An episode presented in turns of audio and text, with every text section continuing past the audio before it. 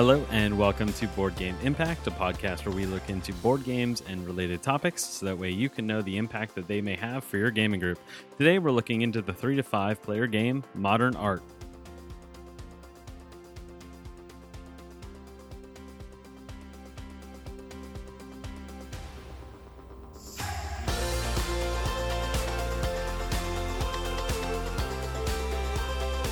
My name is Bruce Brown, and you can find me on Board Game Geek as Bruce Brown and on Facebook and Instagram at Board Game Impact.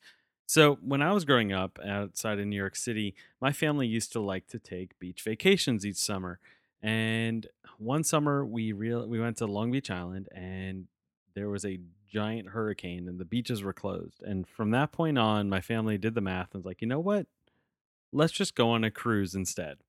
And so from a young age, I started going on these cruises, and I was not the kid who would be hanging out in the kids' area or going to the pool or doing those kind of things. No, I was the kid at the art gallery. I was the kid going to the different auctions that were going on in the ship. Now, I was the youngest person in the room by far, but it was really, really cool experience. And so, for those of you who are unfamiliar, on many cruise ships, they do different art auctions. So there's art auctioning companies that come onto the ship and then have art on the ship and they'll put them up and host actual live auctions, which is really, really nice. Now, being a kid, I wasn't really able to purchase many things. However, over time, I got to know one of the auctioneers, and one time he actually let me come up on stage and auction off a Salvador Dali uh, piece of art from Dante's Inferno. It was this nice watercolor, beautiful. Uh, and he showed me the screen. He was pointing at it with his gavel. He's like, "Okay, here's the starting bid, and and here's how the increments that you should use." And from that point, I was hooked. I was, I loved it. I absolutely loved it, and I had to have more art. Uh, so you did a good job. Um, and so once I found out about this game, something else piqued my interest. So this game is Modern Art, and Modern Art is an auctioning game made by Reiner uh, Rainier Knizia, uh, who originally brought it out in 1992 uh, but has a more recent edition, which was put out by CMON in 2017. So, in modern art, three to five players rotate turns between being the auctioneer and buying the art. So, those both roles that I really loved as a kid. So, what's the point of the game? So, unlike when I was a kid and I loved getting this art or having the opportunity to purchase the art, although that's great, the art's not going to make you win the game. What's actually going to have you win the game is whoever has the most money at the end of the game because the game is going to proceed over four different seasons. And at the end of each season, whatever art you have in front of you, you cash back into the bank and get money for that art. And whoever has the most money at the end of the game wins. At the end of the game, you'll have no art in front of you. At the end of each season, you've gotten rid of it all and you're left with your money. And so, how you play is you start with the youngest player, and each player will take their turn as the auctioneer, in which they put one piece of art from their hand. So, they have a hand of art by up to five different artists, and you put it out for bid by the other players, including yourself. And there are five different types of auctions that can occur. Each of those auctions is indicated by a little symbol on the top of a card, really easy to see. So if you're colorblind or anything like that, this is really, really helpful. Um, each of the pieces that's being sold, there can, like I said, there can be to five different types of auctions. The first one is what's called an open auction, just as a symbol of an eyeball this is your most traditional art, uh, most traditional art auction in which you typically have seen on TV or in other segments in which you got like, okay, uh, I see 300 going once, 300 going twice, sold. Uh, so that's an open auction. The other thing is a once offer auction in which, starting with the player to your left, they get to make a price offer. Then play proceeds clockwise around the circle. And if you want someone would like to bid on it, they have to increase that bid by at least one. And when it gets back around to the auctioneer, they can either raise the bid by one and purchase it themselves or just sell it to the last player who made a bid. Then there's a hidden auction, which you take some money from your secret stash. You each put your hand out in a fist into the middle of the circle, and at the count of three, or however you'd like to do it, everyone reveals how much money they're putting in. Whoever bids the most gets the piece of art. And another one is a fixed price in which the auctioneer just picks a price that they're going to sell it for, and starting with the player to their left gets the opportunity to purchase it for that price. Whoever purchases it gets it. Um, and if no none of the other players bid on it for that price, then guess what? The auctioneer has to purchase it themselves. And then the last and most complicated type, but it's really not bad, is a double auction. Uh, so this has a X2 in the corner. And with a double auction, you put a piece of art in front of you. And then if you have another piece of art by that same artist, you can put that on top of that card. And whatever that secondary auction style is, it cannot be another double auction, is the auction type that'll go for that those pieces of art. And it'll be a two for one deal, essentially.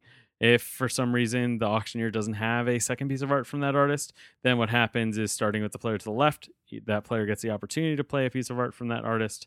And if for whatever reason they was go around the circle and you were to get skipped because you didn't have a piece of art from that artist and somebody else played one later than you, then you would skip your turn as a artist as a auctioneer uh, until it comes back around. Uh, so there's many different types of player variation in which these auctions are going to happen, which keeps everything lively, which is nice.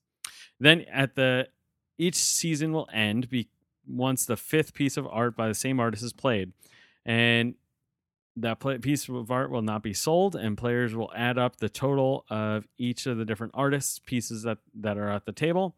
Whichever artist has the most art on the table uh, gets a valuation of 30 per piece of art. The second highest gets 20, the third highest gets 10, and any artist remaining gets zero value for that season. Uh, now, all that art had, will be sold back to the bank, and you cash in however much money you should be receiving based on now that price that was set out there that you had just gone through at that at season cleanup. Uh, now play starts again. You get some new cards, and you start a new season. Now here's what's great: if the same artist has the uh, highest number of art sold at the end of the second season. That'd add another 30 per piece, making each one of their pieces of art now worth 60. And so the game will escalate in terms of how much each piece of art by an artist is worth over time, which makes sense as they've been on the scene longer or different things have happened and their popularity. So every time you play this game, it's going to be slightly different in terms of how the cards come up because each of the players is choosing when to play their cards or not play their cards, etc. So some interesting notes. There are actually many versions of modern art. I encourage you to the bo- to go to Board Game Geek, search modern art, and check through all the different versions. One of the versions is actually called stamps, and which is where you guessed it, you actually auction off little stamps. This per- version was put out by Oink Games and is probably the most coveted version of modern art. Uh, there are copies on Board Game Geek right now looking to be sold for about 400 to 500 dollars for this little game but again if this is something that interests you you might want to look into it uh, there are also some versions available only in certain countries around the world, such as a German version, a Korean version, and the Korean version actually includes two sets of arts, uh, an art stand, and a gavel, including metal coins. In addition, those two sets of art, one is a more Western style artist, and the other one is traditional Korean artist, and has separate player boards as well, which is really nice. Uh, the components, uh, the game does say that it's for players 14 and up. And depending on what version, I can absolutely agree with that statement because some of the art you might find provocative, or some might find provocative for younger audiences. So I encourage you just to look into art, what art is going to be in the box, and make your decision from there. Okay, so the impact, the table presence. If you or your players enjoy different pieces of art and enjoy going to art museums, uh, then you might really want to take a look at this game. And if you look at the rule book, you might be a little dumbfounded in that, hey, this book is a lot bigger than I thought it was for the 2017 CMON edition. And that's because most of the rule book isn't rules. What it actually is, is the different artists and a little bio about each of them, as well as all the artwork in the game on display, which is a really nice, wonderful thing that they did for these artists that they didn't have to do. So it's nice. And with each player having their own player screen to hide their own art, and some versions having a physical gavel, an art stand, and the game is certain to pop on the table with all these components coming out. So it's really nice. So, what did it bring out in our players? So, being the auctioneer and the purchaser are both very interactive roles they get to play. During each, you're reading the other players and you're trying to be cunning and use your wit to purchase the art for as little as you can so you can make them a profit but also hey i really like this art and i want to play it. So sometimes there's some irrational choices that come in. There's one art there's one player that we were playing with who absolutely loved the art by one of the artists. It didn't matter what the price was he wanted it. And so that was a really nice thing that also came out. Uh, so on that note though for some this might bring out a lot of stress because the paintings are originally literally worth nothing And it's only through the other cards that come out and how you decide to purchase things or play things that'll actually add value at the end of each of those seasons. And so this stress is something you might want to look into. Also, due to this being an auction game and that player interaction is being a must, and if this is something that you really want to get out of your players and having them really interact and really lean in, then this might be a fun game for you to play. For us, we had players clamoring over one another over each piece of art and ignited a, a nice little brouhaha. Uh, so it was a lot of fun, and our other players really enjoy getting it to the table. So, overall thoughts if you like art, if you like auctions, if you like uh, people assuming different roles and having different types of player interaction brought out at different times, this might be a really good game for you to check out, and I encourage it. Uh, otherwise, look into it. It's been on the BGG for a long time, since 1992, and is one of those games that is a hallmark. And I recommend you at least look into it to know how to play um, if it were to come up. And that wraps up our impact review of Modern Art by Reiner Knizia, uh, game put out by CMON in 2017, but has many versions dating back to 1992.